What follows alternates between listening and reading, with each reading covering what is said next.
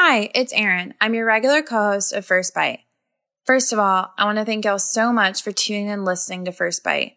We've been incredibly encouraged and excited by the feedback we've received and are looking forward to the future. In the meantime, if you've been enjoying First Bite, please take a moment, maybe pause your device to subscribe, leave a review on iTunes, Stitcher, or wherever you're listening. This podcast started out as a small idea to bring convenient, tangible resources to SLPs and other professionals, and we value your feedback more than anything. Leaving those reviews truly helps us out. Enjoy the episode and thanks for listening. Hey, Erin, have you heard that we have a promotional code for speechtherapypd.com? I think I heard the same thing. Yes. So, as if we both hadn't heard that.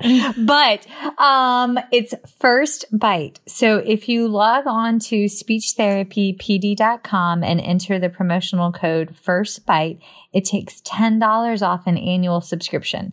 And Erin, do that you want to includes all the pod courses? Yes, and we have four now. I'm not sure if y'all knew that. We have four. We have first we have bite. Yeah, we do. It's speech uncensored. Um, and in case y'all haven't heard of this lovely lady, she focuses on adults. And I know that there's a fair few of you out there that PRN in peds and or PRN in adults. So be sure to check out Speech Uncensored. And it also includes the speech link and the SLP Now podcast with Miss Marisha, who I like fangirl crush. She's awesome. okay. All right. So promo code is First Bite. whoop, whoop. And don't let it autocorrect you to B-Y-T-E because it does, it did that to me a couple times. So there it is. Woohoo!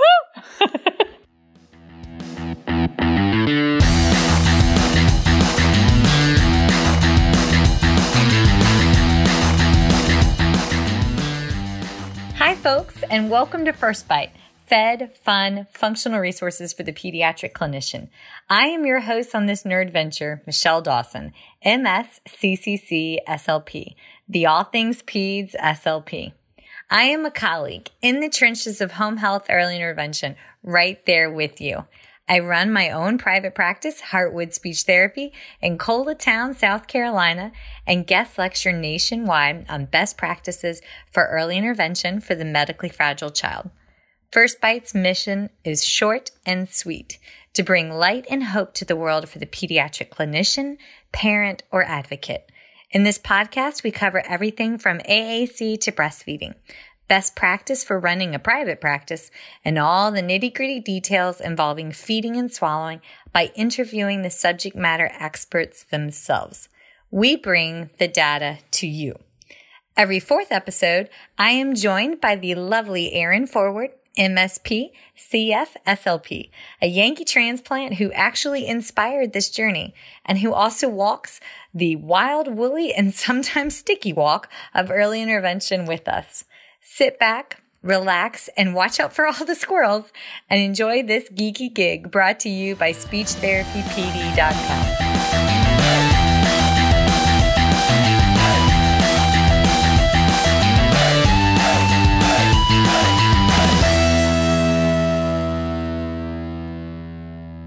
So tonight's guest is the one and only, the lovely Ms. Erin Ford, MSP, CCC, SLP. And girl, I don't think I'll ever not be super excited and cheesy proud to hear the CCC part of that.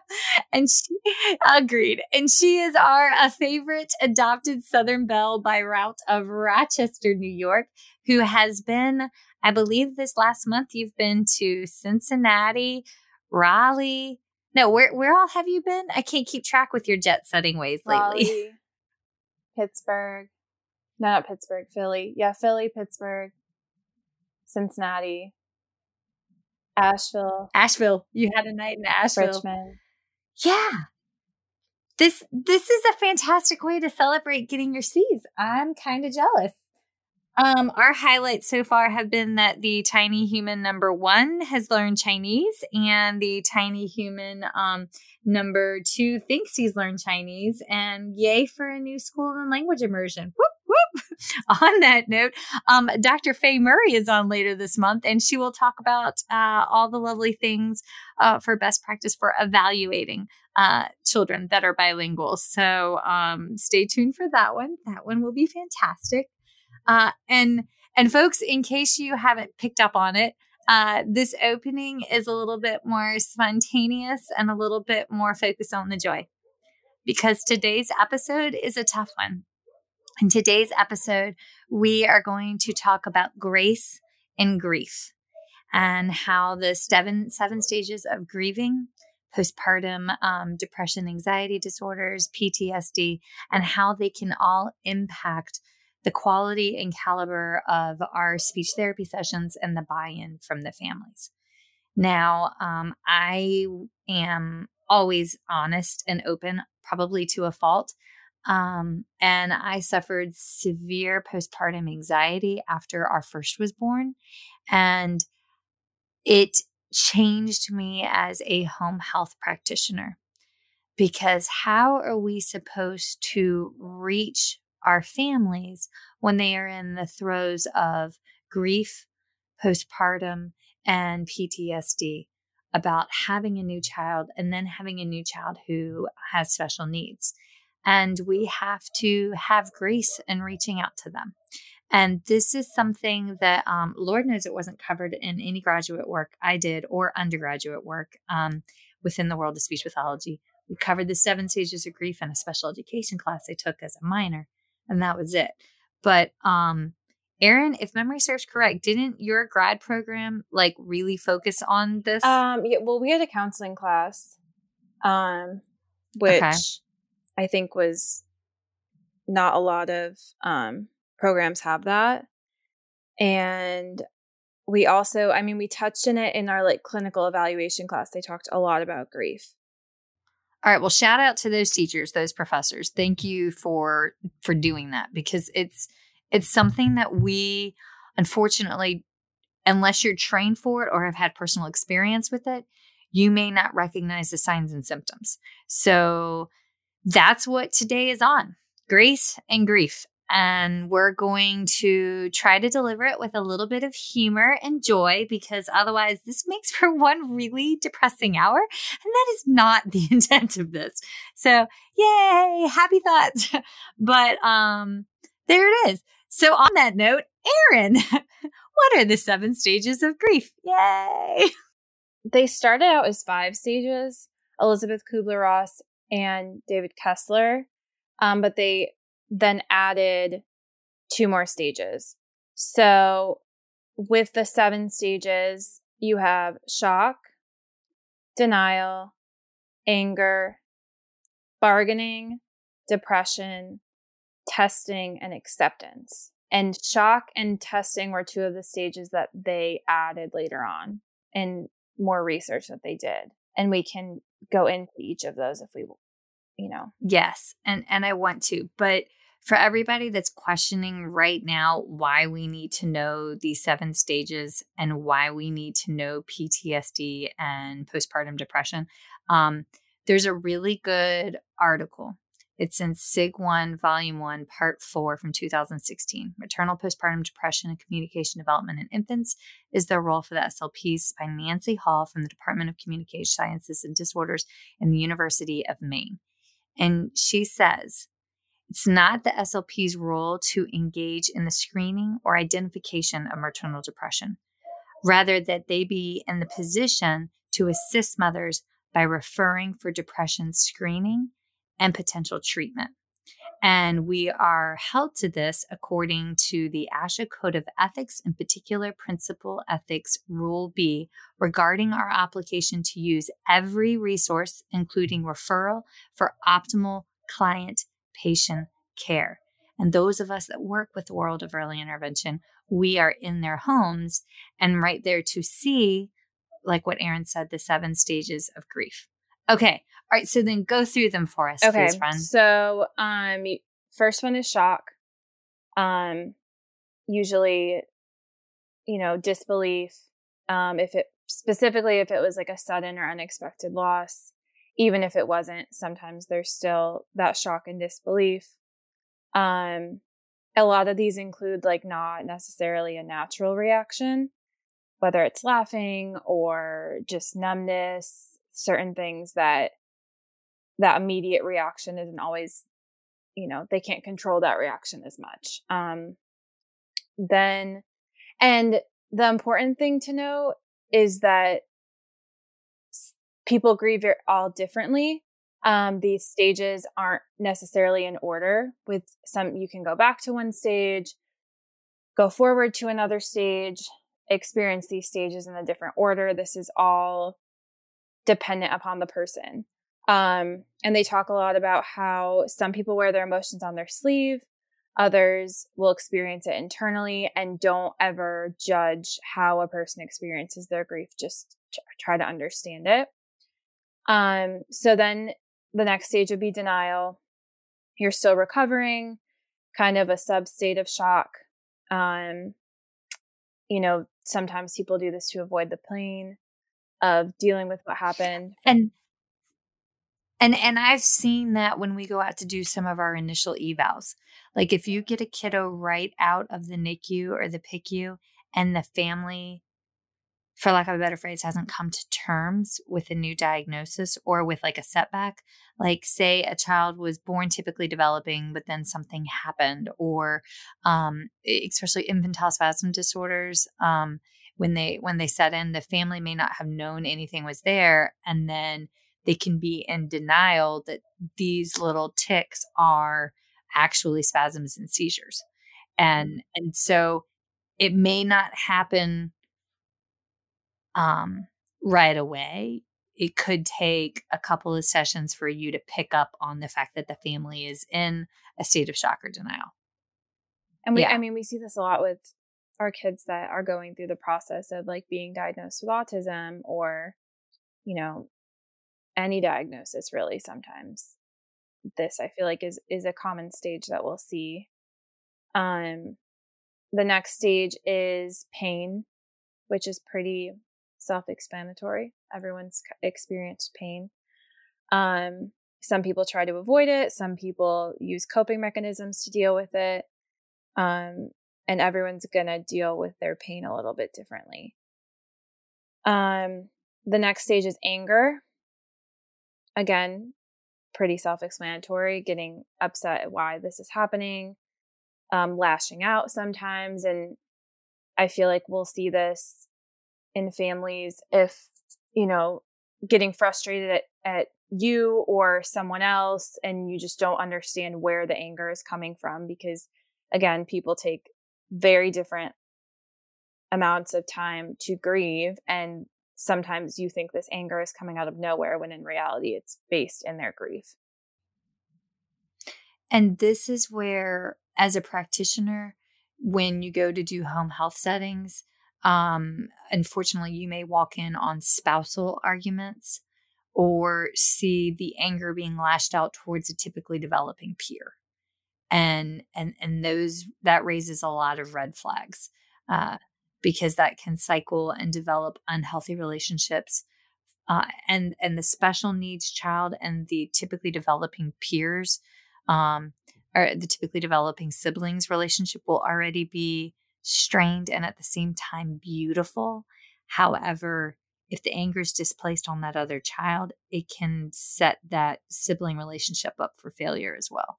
Yeah, and I think that it anger is one of those that when someone approaches something with anger, a lot of people automatically get defensive and I think it's important I've always learned, you know, you never really know what someone's going through, and anger is one of those emotions that you, it's very quick and easy to jump to the conclusion of, you know, them being,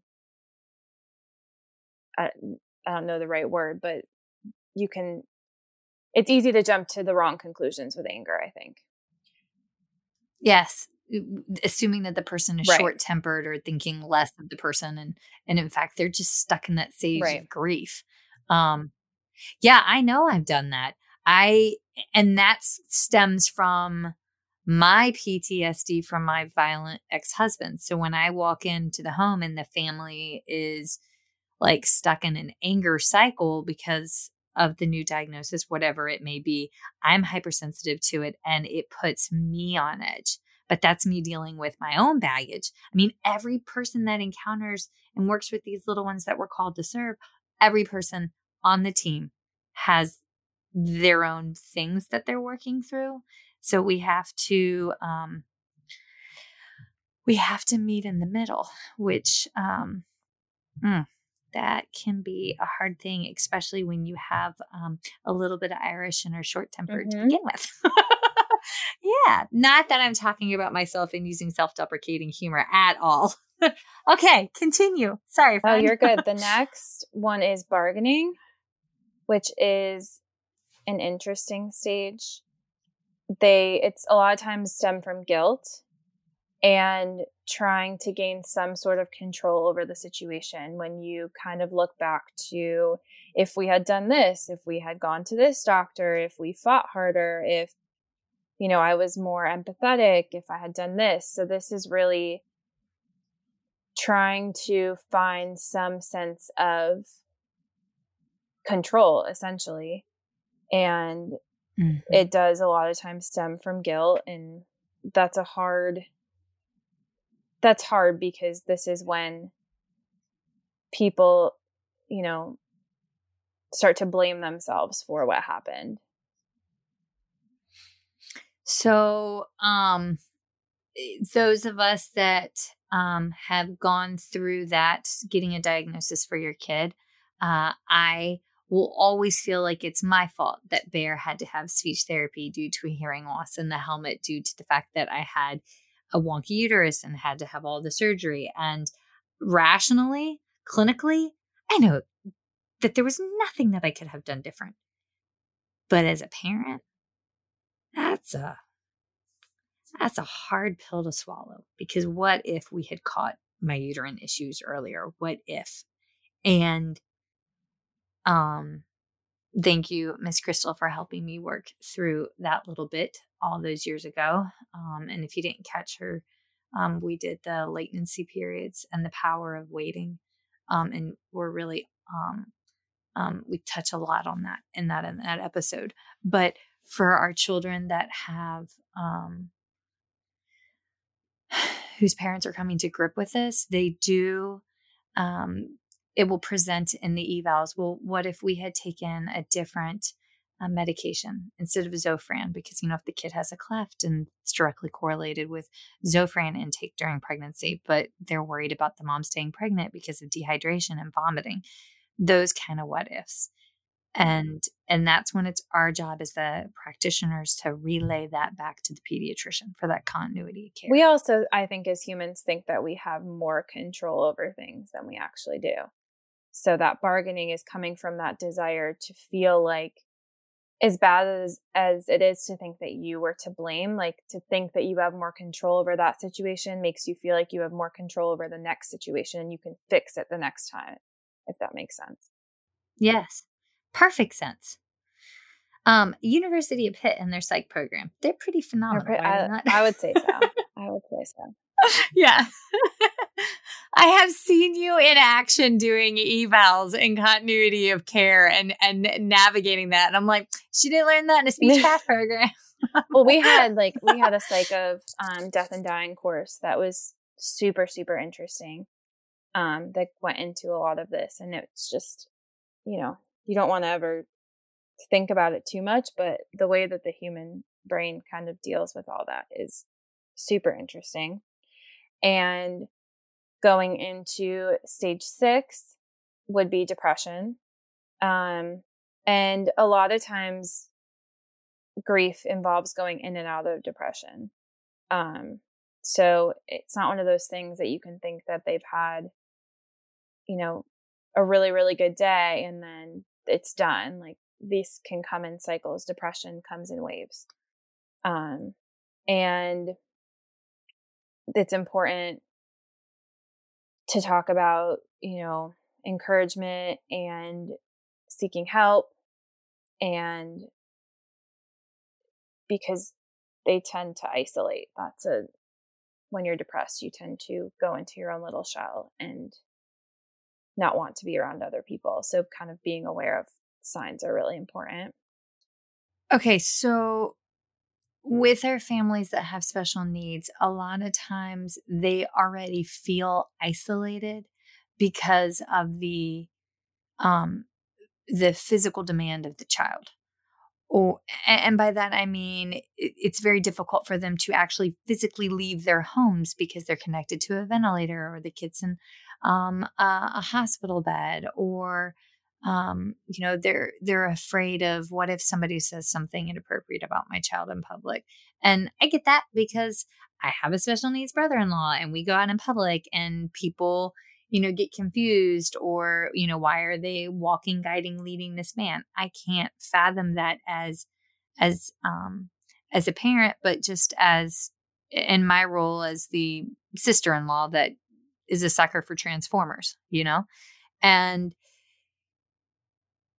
we have to be aware that that depression and that isolation can be um i guess quicker to reach that level given the more complex the child is.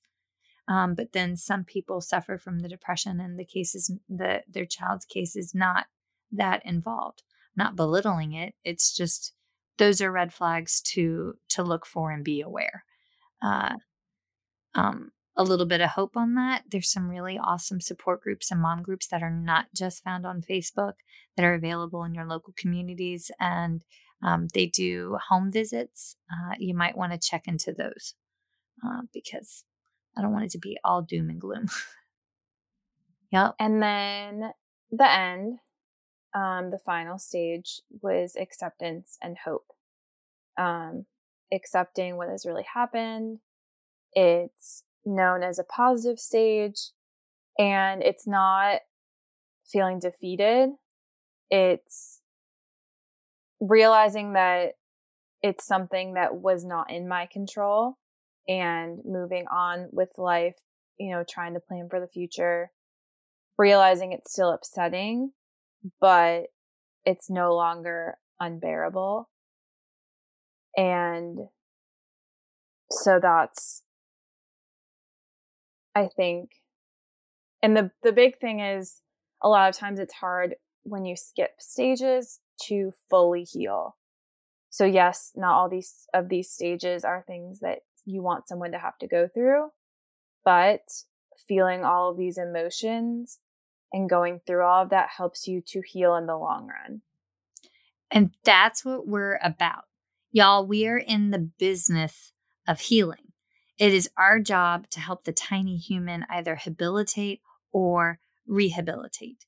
And if we can't reach the family to get them to buy into that HAB or rehab program, then we're not going to be able to do our job as healers. And um, I think, um, in case y'all haven't heard of it, the Welcome to Holland poem, I mean, I always want to say they land in Paris, but it's not. They land in Italy. And in that poem, they talk about how you have this entire plan during a pregnancy to get off and jet shut jet there's a reason I teach them to talk and not or talk to swallow and not to talk. Um, but the whole comparison is the pregnancy to Italy. And then you get off the plane and you're not in Italy, but you're in Holland. No, you're right. It's all of it's a sudden Paris, you, you're right. Yeah. It is Paris. Oh, I thought it was Italy. No, this poem that I pulled up, it's Texas parent to parent, Texas parent to parent. It gives a comparison to Italy, not Paris. I'm confused, but whatever. You go one destination, you get off, and you land in another place. But one day the grief subsides, and bam, you can see the joy for where you're at. And so that's our job is to get them there, to help the tiny humans find their joy and their families along the process. So we got to recognize all those seven stages. Um, okay, so super personal question, Erin. Which one of those seven stages do you struggle with as a clinician? Like when you walk in and you find the families that are stuck there, is there one that you have a harder time with? Um, that's a good question. Mm-hmm because I know we all have our own yeah. triggers. For me, it's anger. When I walk in and I see a family that's stuck in the anger cycle, um, I would say it's anger followed by denial. When the family is stuck in the denial cycle, I struggle to get them to the right first or second or third opinions to support the diagnostic process and to build the interprofessional team. but that's because um, I know my leadership style is pace setting and I run too fast and I have to work on slowing down. And that's my emotional intelligence testing results. But uh, those are the two that I struggle with, which makes me now that I'm more aware of it and you know I've been aware of it, I try to go into those homes and into those sessions with a little bit um, more mm-hmm. patience. Mm-hmm. Is that that that's that sounds more gooder. I think yes. I mean it depends what the anger is directed at. If it's mm-hmm. I feel like it's directed at me, then I struggle a little bit. If I feel like it's directed at someone else, I think I can help them hone in on that a little bit. Um I think I find the depression hard just because I think it I can feel it like you walk into a home and you feel the sadness and that can take a toll on just like you as a clinician. So mm-hmm. I find that mm-hmm. difficult at times because I find myself leaving those sessions being sad and as much as like I know I I like to think I'm pretty good at helping them and just listening and being there. Like when you leave is then when you feel that stress and just that pain because it's mm-hmm. you know in what we do i feel like. Because yeah. yeah because we carry our hearts on our sleeves. And yep absolutely. but at least with the depression I, I think you know where it's coming from more so if that makes sense like that's a easier telltale of what's going on whereas like anger and bargaining and things like that, it's difficult to decipher what they need. Like, what do you need from me when you're angry? How do I combat this? How do I deal with the bargaining? You know, some people just want to be able to talk through that and you let them. And some people want you to help come up with a solution and tell them there's nothing they could have done. So, with, you know, I think that that sometimes is hard to decide what they need at the moment with those two stages. Um, the ones the the cases that I struggle with when they're stuck in their grief cycle are the ones where the parents admit that they did um, drugs or mm-hmm. alcohol. Mm-hmm. Um, and I've had the cases where we know that the child tested positive in utero. They're still in the home. And then I've had, I've gone out and had to refer back to DSS because there's signs, symptoms of drug exposure currently. Um, sorry, in South Carolina, DSS is Department of Social Services. And those I struggle with and carry with me. And I say those because there's been enough that we're starting to kind of rack up a tally mark. Um, and because the family's in a state of denial that this could have happened to them while they admitted to doing those lifestyle choices during the pregnancy. Right. And yet they continue to. But that gets into the whole question of mental health and addiction. And that is grappling. I mean, this is this issue is systemic. Individuals from all walks of life, and uh, those those are the ones that I really struggle. With. The, mm-hmm. Mm. Mm-hmm. But we have each other and there's community supports even for practitioners because we all get burnout from taking those kind of cases home with us. I mean, not literally, but I mean, heavens to Betsy, sometimes the emotional component does feel rather literally. We're like, yes, okay, Michelle, be happy, say something funny. Okay, um, Erin, say something funny. No, I'm just kidding. No pressure. Don't be a stand-up comedian. okay, so how does this correlate to postpartum depression and PTSD. So, do you want to go through PTSD first? Um, yeah. Let's start with that. Okay. Um, so okay. we'll start with just the basic um definition. PTSD or post traumatic stress disorder is a disorder that develops and some people have experienced a shocking, scary, or dangerous event. Um, it is natural to feel afraid during and after a traumatic situation. Fear triggers many split second changes in the body to help defend against danger to avoid it. Um, this fight or flight response is typical, and nearly everyone will experience a range of trauma. Most people recover from symptoms initially and naturally, but those who continue to experience problems can be diagnosed with PTSD. Um, and that involves like feeling stressed or frightened even when they're not in danger. So, symptoms usually begin within three months of a traumatic event, but sometimes they begin like years afterwards. So, if you know, our brain has a way of kind of blocking things out, and people will sometimes, mm-hmm, like, they don't even remember that it happened, and then they have this moment of realization where it all comes back to them. And the big thing is they're severe enough to interfere with your relationships, your work. And, you know, some people recover in six months, some people much longer. And, you know, psychiatrists, psychologists involved in diagnosing PTSD. But there's, I mean, that's the biggest thing I think is it if it really impacts your life, people are going to have these reactions to traumatic events, but when it is impacting the way you can live is when it's really PTSD. Okay. So PTSD with our patients manifests in a couple different ways.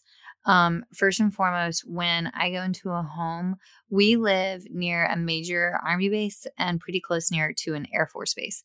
And I've worked with a lot of families whose parents, the fathers, actually had PTSD from um, a combat incident. So, and and that can manifest in different ways. Um, I had one house where the mom just told me, um, "Do not come if there's ever a thunderstorm. If it's your scheduled time and it's a thunderstorm, do not come." And I was like, okay, honey, but I mean, there's, I don't cross any bridges. I was thinking like literally like there was no like watershed areas for me to like drive off the road. And she goes, it's all right, honey, I'll explain on the way out the door. And so she took me outside. And as we were walking to a car, she relayed to me that the thunderstorms, um, uh, brought back her husband's PTSD, and it was best that nobody was around during those incidents. It had gotten better, but it could still get a little violent. And I was like, okay, all right. And I was super green to early intervention. And, um, you know, but I got to see him going through counseling and recovery. So, one, personal safety of the child, the family, as well as the clinician, PTSD manifests in that in our world.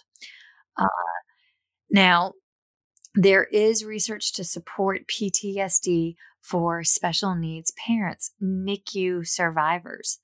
Are parents that plan apparently not Italy but Paris and then go to Holland um, that the way they were di- they they were given the diagnosis of their child's uh, developmental delay or disability or the genetic condition the uh, the trauma sustaining around um, recurrent and or one very large traumatic hospitalization all of those can really can result in PTSD and and we have to be aware that that can happen and what resources to give to the family. Um what else am i forgetting um? I mean they talk about how about the national center for ptsd says about seven or eight out of every 100 people will experience it at some point in their lives um and it you know risk factors some of them are pretty obvious, like living through dangerous events, getting hurt, seeing another person hurt, or seeing, you know, you can, I think you can also experience PTSD kind of through other people, um, childhood trauma. And, you know, we can, there was actually an interesting article that talked about how there are children that will be diagnosed with ADD that those symptoms of ADD are actually symptoms of PTSD.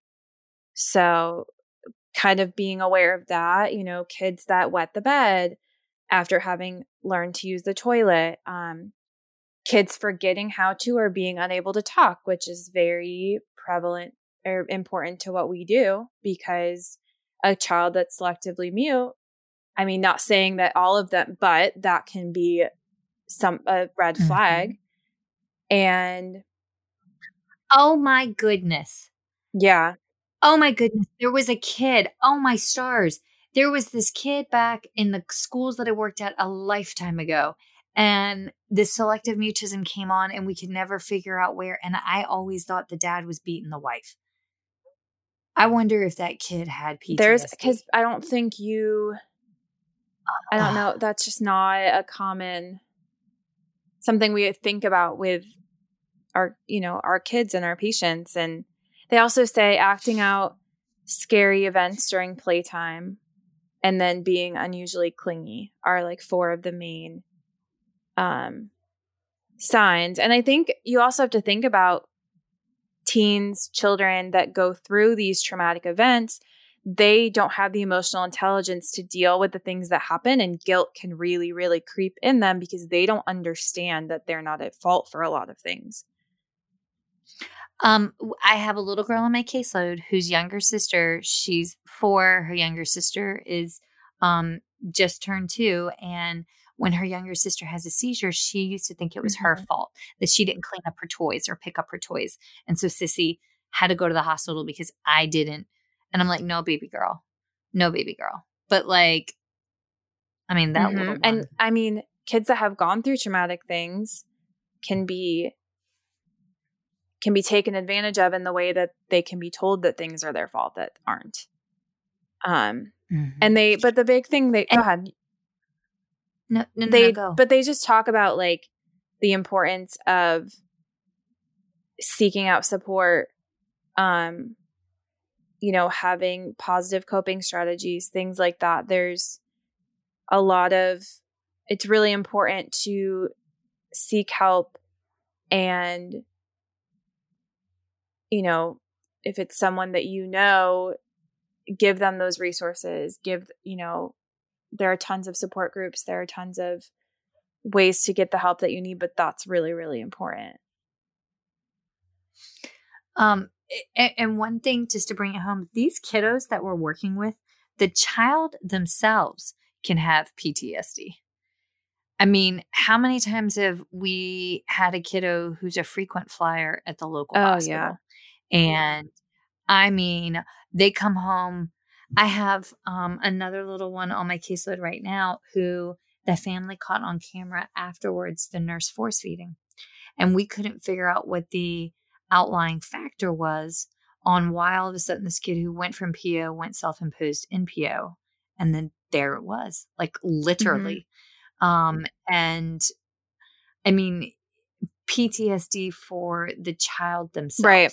And if they're nonverbal, how are we supposed to be able to understand? And I mean, I had a little one that spent, I don't even know how much time in the hospital. And so mm-hmm. anytime the doorbell rang, anytime a new person came in, it was panic, fight, fight or flight. flight. Like mm-hmm. we'd have DSATs, we'd have just crying. It was it was a lot just because of all that trauma in the hospital builds up and those poor I mean, that's all they know is what scrubs mean and what a new person coming in means. And like you said, they don't have the communication to tell us that that's what's going on. And that's I mean, that's where we come into play a lot is understanding when they're communicating, how they're communicating, helping to see those signs because so you know it's not always that easy to pick up on them okay I just thought of something and I accidentally hit play on it in the background. My favorite podcast, 99% Invisible, um, when you were talking about the sounds triggering, um, acting as mm-hmm. a trigger, they had an episode specifically on um, sounds and the impact of sounds. And I'm trying to find it, but they talked all about um, uh, how they're actually going through in hospitals. Sound and Health from May 24th. That was it. Sound and Health hospitals. Sound uh, and how the sounds within the hospital causes um, uh, PTSD and or anxiety in patients and nurses and hospitals and floor staff because we get so autopiloted to those horrible sounds and they're coming up with new medical devices that actually uh, eh, mimic a heartbeat, but it's through melody. And so the nurses on the floor can hear it. And when the melody starts getting a little bit more intense, there that's when they know to go in there, not like like I mean that's my bad. Oh my god, I can hear my kid sister who's a, a cardiac nurse being like Michelle. That's not what it sounds like, but like, but there it is. So go check out May twenty fourth's episode. Um, and I'm sorry that I accidentally hit play. no, that's cool though. That's a good one. Yeah, yeah, I'll I'll be excited. I mean, imagine our tiny humans how they won't be triggered by a doorbell or or a microwave going mm-hmm. I mean, it was even like, yeah.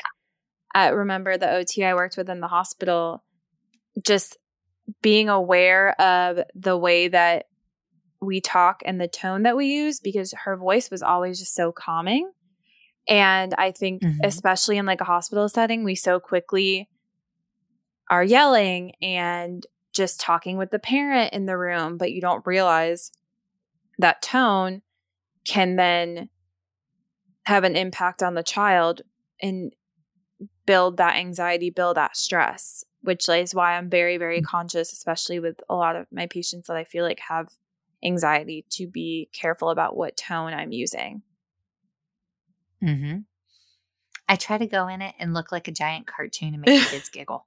Um, sometimes, and you see me, and some of the families are like, "Is this chick for real?" Um, I have one nurse who I'm pretty sure thinks I'm touched, but you know what? If I walk in the door and make silly faces at this little baby, I mean, she's known me for a minute. Um, and then start stomping my floor because she likes the vestibular input of like the floor and like me making the loud noises. For that kid, me acting like a giant cartoon helps alleviate her PTSD from all if I walk and otherwise if I walked in in scrubs, she starts you can you can see her having a hard time catching her breath, like rapid shallow mm-hmm. breathing. Um what, what is the word? Clavicular breathing. That's what I was grouping for. Oh, it's a little bit of anomia at the end of a long day. Hey, I'm not sure if you've caught the updates yet, but I have the pleasure, if you haven't seen it already, of announcing the 2020 Speech Therapy PD.com conference at sea. We are going aboard a Royal Caribbean Alaskan cruise departing Vancouver, British Columbia, July 10th through 17th of 2020. And I am thrilled and humbled to be announcing that I will be presenting. I have a, a three hour course, a two hour course, a one hour course, and I'm co-presenting another three hour course. And my co-presentation will be with the one and only Lee Ann Porter of Speech Uncensored, which is Speech Therapy PD's newest adult pod course podcast that just added to our lineup.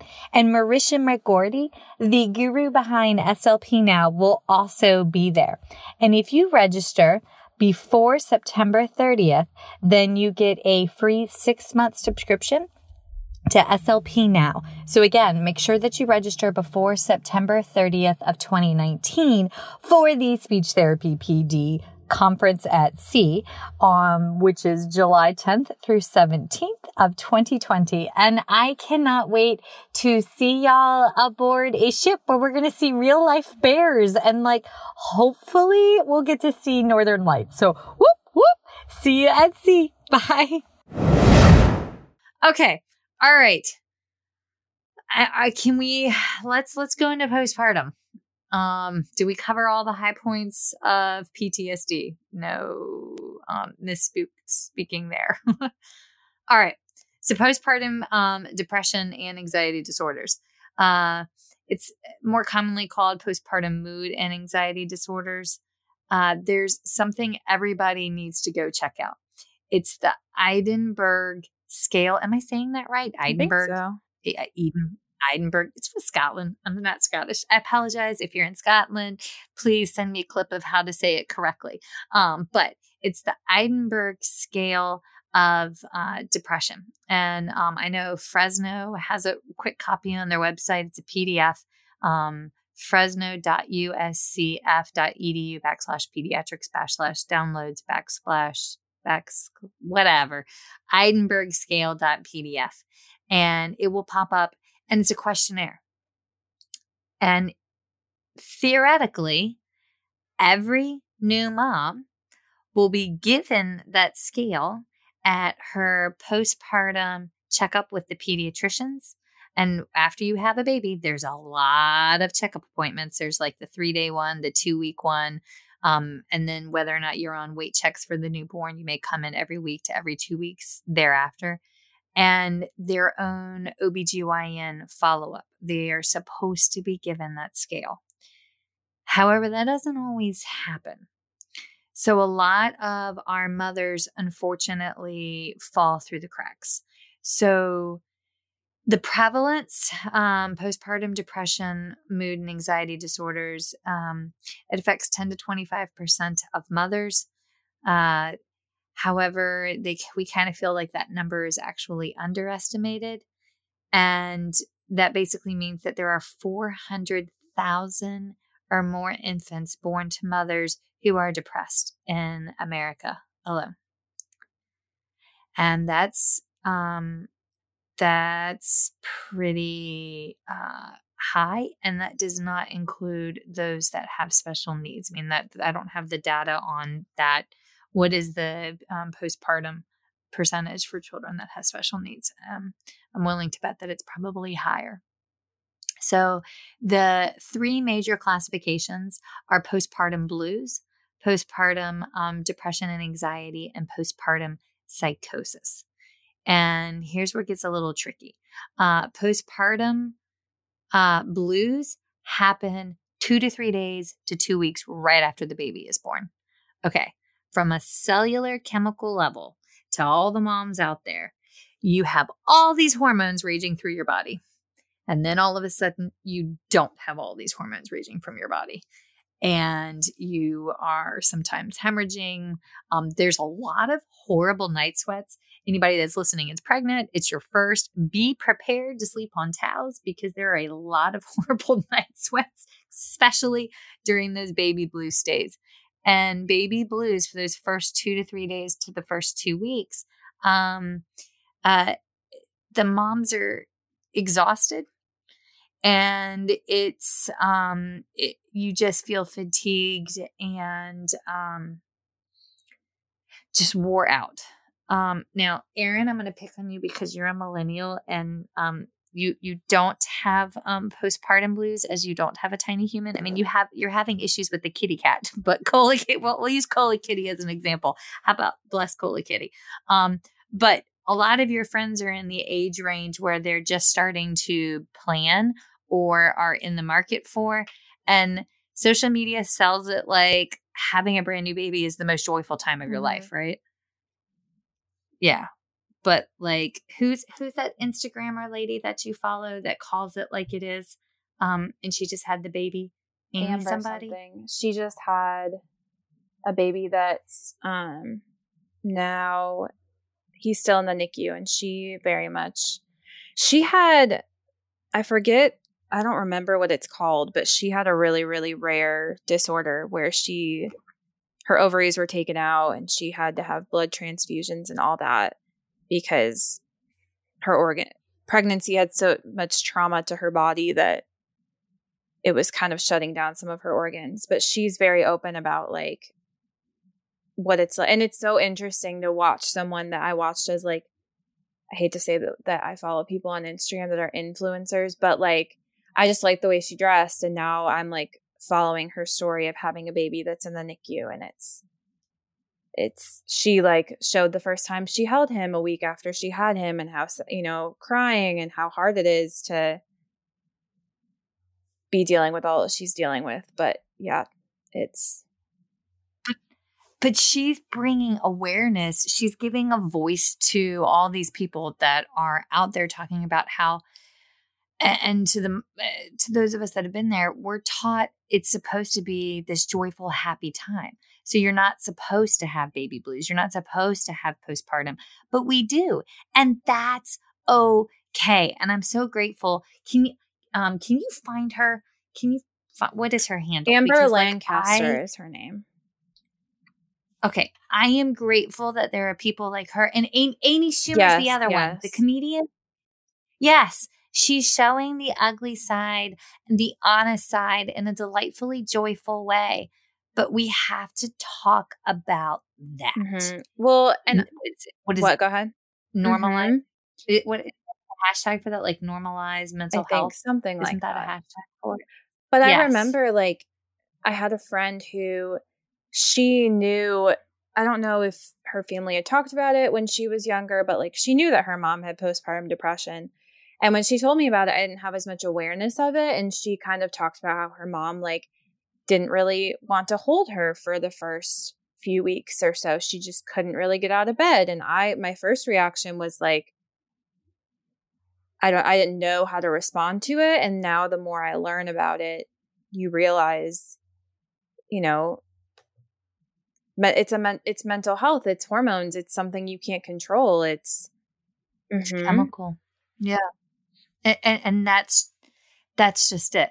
So if you are listening and you are going through it, there is help, there is hope.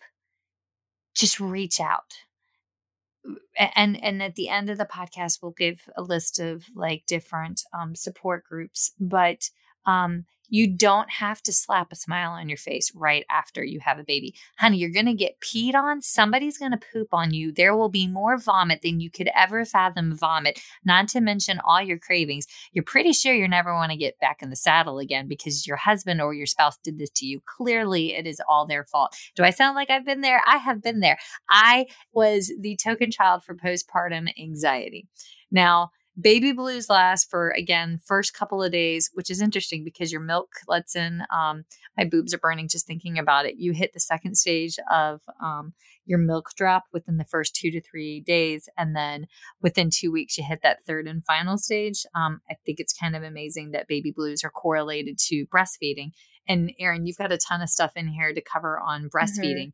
Mm-hmm. Um, but um, postpartum depression and anxiety, what were the signs and symptoms? Can you go through those? Yes. Erin? Um, Do you find I got them? So let me find it because. And this is after two weeks. So we hit the two week mark.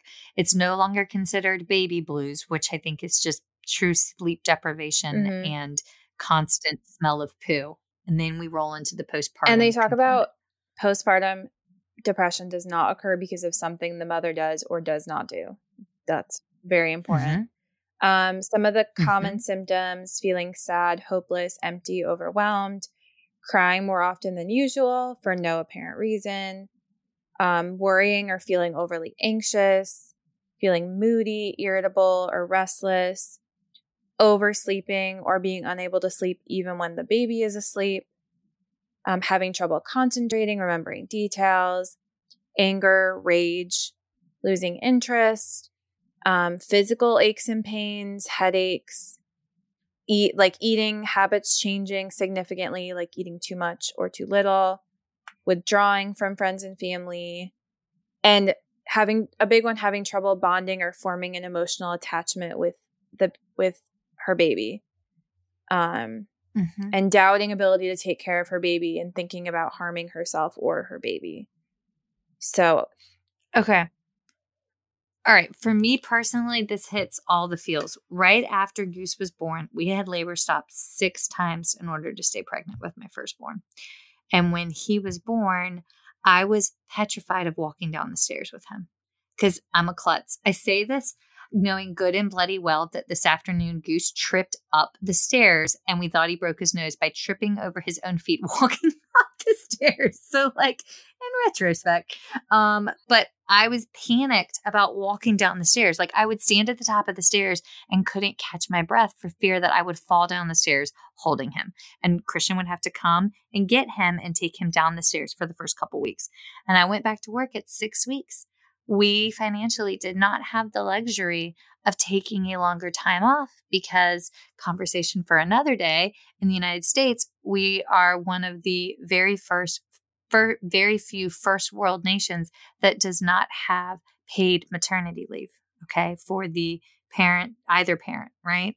And so, six weeks, I had to go back to work. And I was working with a family, and one of the interpreters, um, Rosalia, Rosalia leaned over and bless it, I can't say her name as pretty as she says it because she was from Venezuela and it was just beautiful the way she said it. But um, Rosalia looked over and she took my hand and we were sitting in this little single wide and um, the other mom they must have been talking about me. The patient's mommy sat down on one side miss rosalia sat down on the other side and she goes how are you feeling? And i was like i'm fine. Everything's great. These are all the lies that new mommies say and then she goes no michelle how are you really doing and then they both held my hands and that was it i was like it was like the floodgates opened, all the tears rolled out because they asked. Because somebody asked, How are you really doing? And that's what it took. So, are we actually asking our parents with open ears and heart, How are you really doing? Because again, if they've got postpartum anxiety and depression, and if you're one of those SLPs that have your CLCs and you're in there for lactation counseling, you can be the person that catches a mom that is um, in the valley and help get her team to get her back to a mountaintop or at least get her head up above the valley to let her kind of see the other side um, and and that's that's what this is about. And remember, this we are supposed to make all referrals necessary. Okay, I didn't mean to cry, but no, like, but and. I think a lot of, I mean, you said to me, you you know, I you could as a mom, I feel like it's easier to bring things up like this, especially if you've mm-hmm. gone through it. But there are ways to ask your families and just have them be comfortable to tell you how they're feeling or open up in certain ways without necessarily bringing up the postpartum depression talk. And I think that there yes. are clinicians that are very scared to even broach the topic.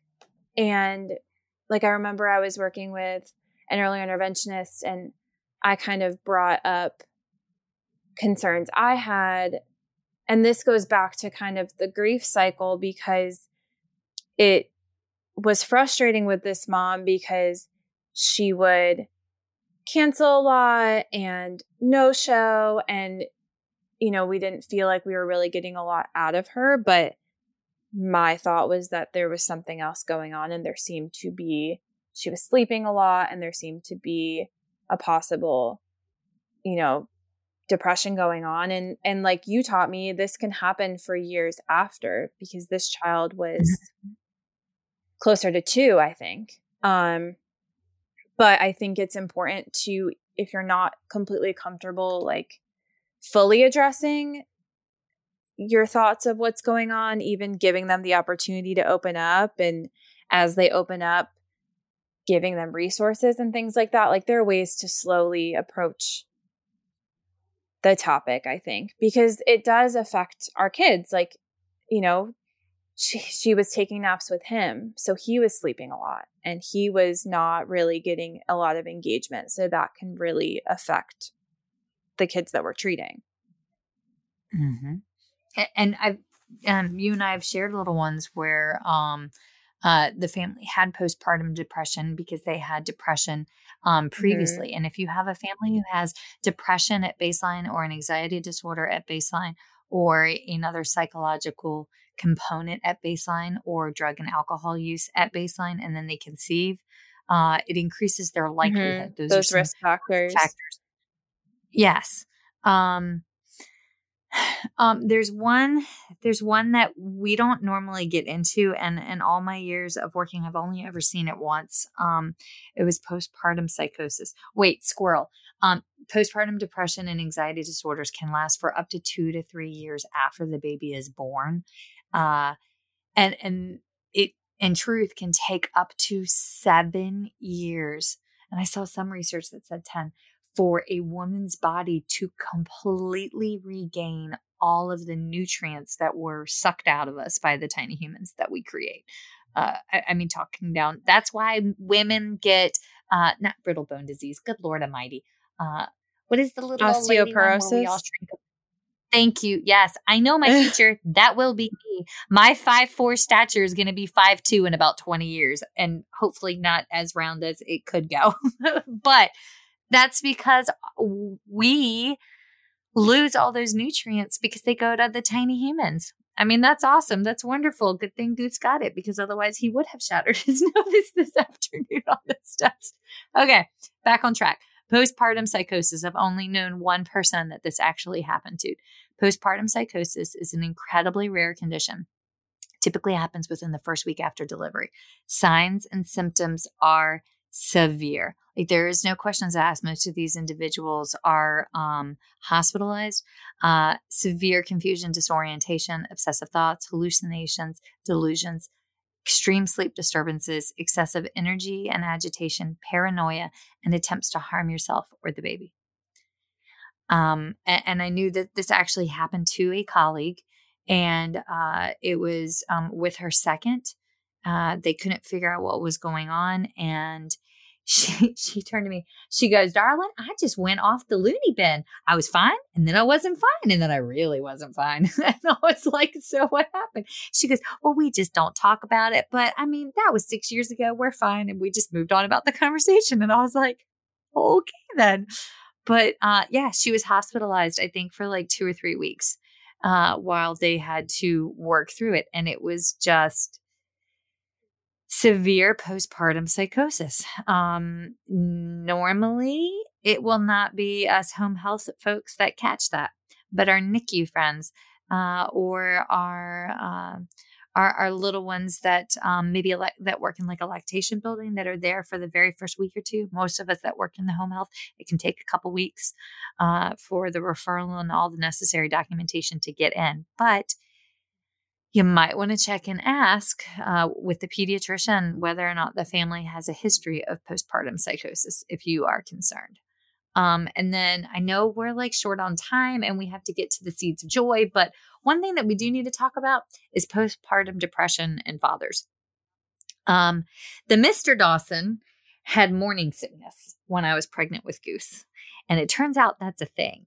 I was not a very understanding wife to the Mr. Dawson's um, morning sickness, as I had just basically vomited for three or four months straight. So, him occasionally getting queasy, I was not really that. Um, we'll go with tolerant. Tolerant's a really good word. I was not so tolerant of Mr. Dawson's um, morning sickness. However, postpartum depression in fathers happens as well and um, it more likely will happen if the dad has a history of depression.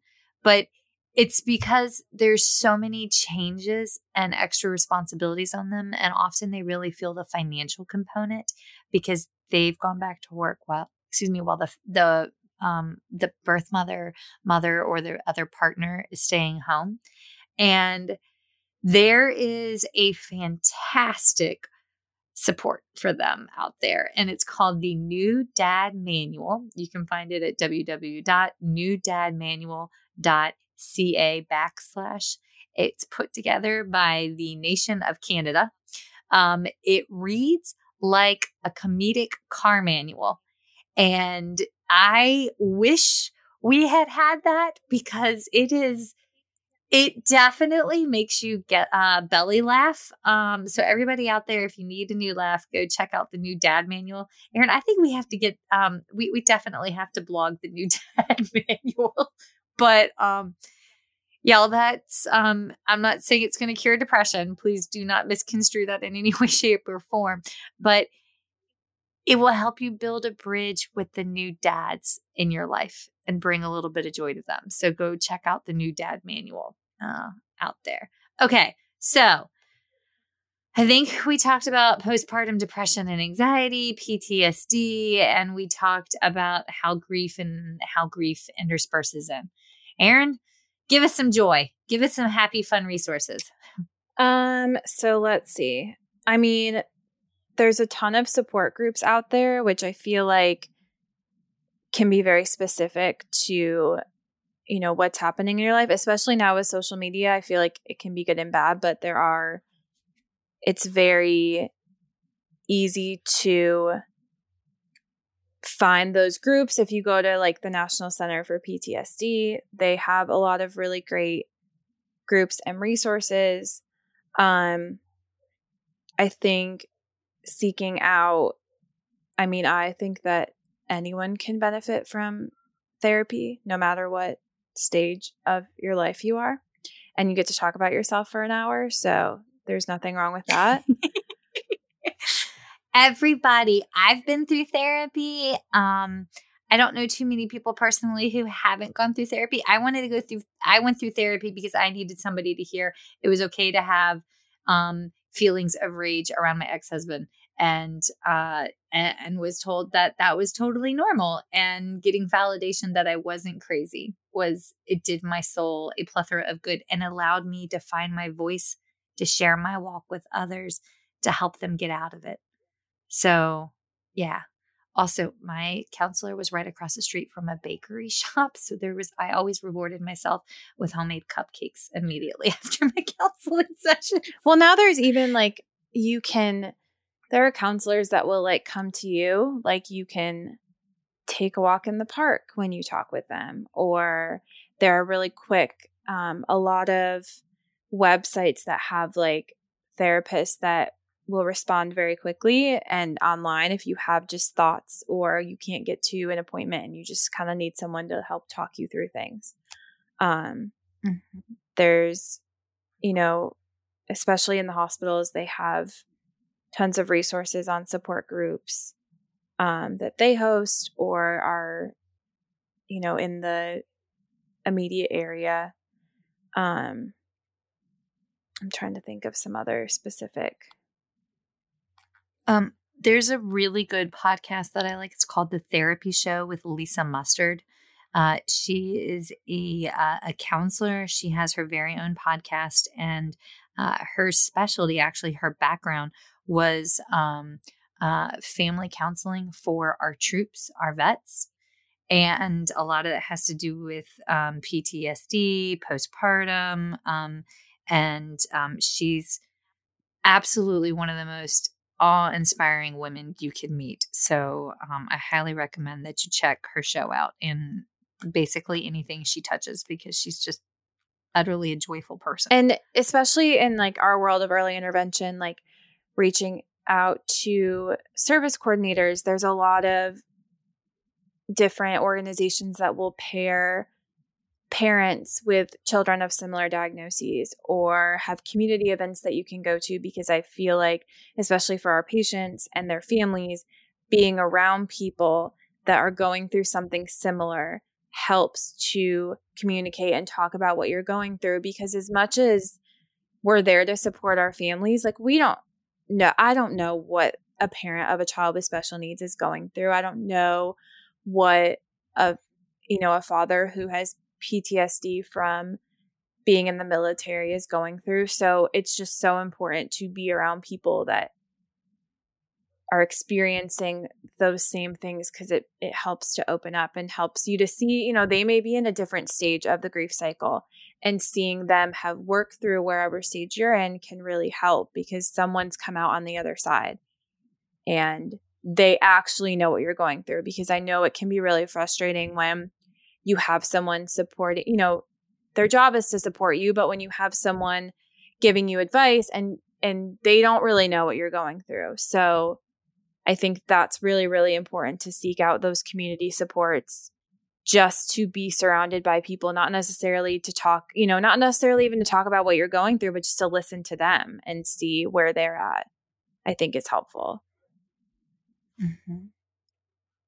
Give you hope for the mm-hmm. future. And two, I mean, just as a little side note, you know, we see so many families that are going through grief and things like that, but it's really, really important to recognize that in yourself too as a clinician.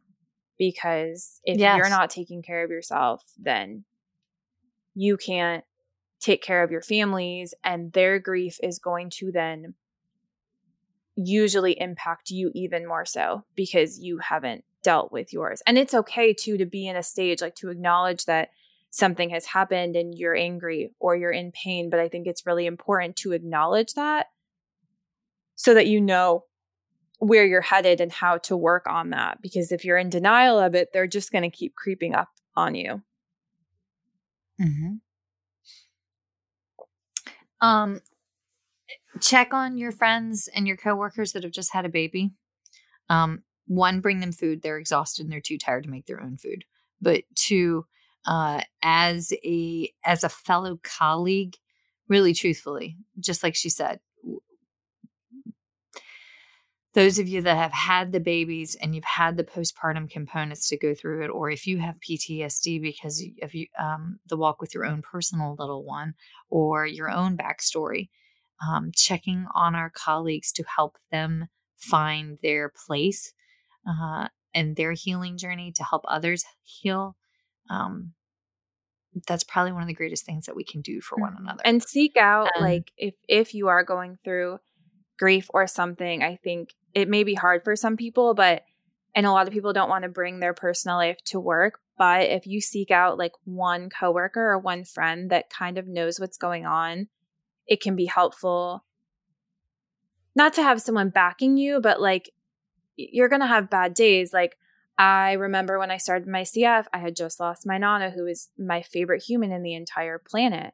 And I don't really like to talk about what's going on in my life, but I made sure to tell my supervisor what was happening because I was having a lot of anxiety and I was having moments of bawling my eyes out before I went to a patient's house just because I was sad and could put myself together. But it was important for someone to know that, like, if I was having a bad day, I was just having a bad day. And, like, it just made me feel better to have someone be aware of what was happening. I didn't want them to feel bad for me or, like, you know, feel like I needed something extra, but just to have someone know, I think made me feel better. Yeah, because that was your that's your person, always your person. Yeah. Hmm.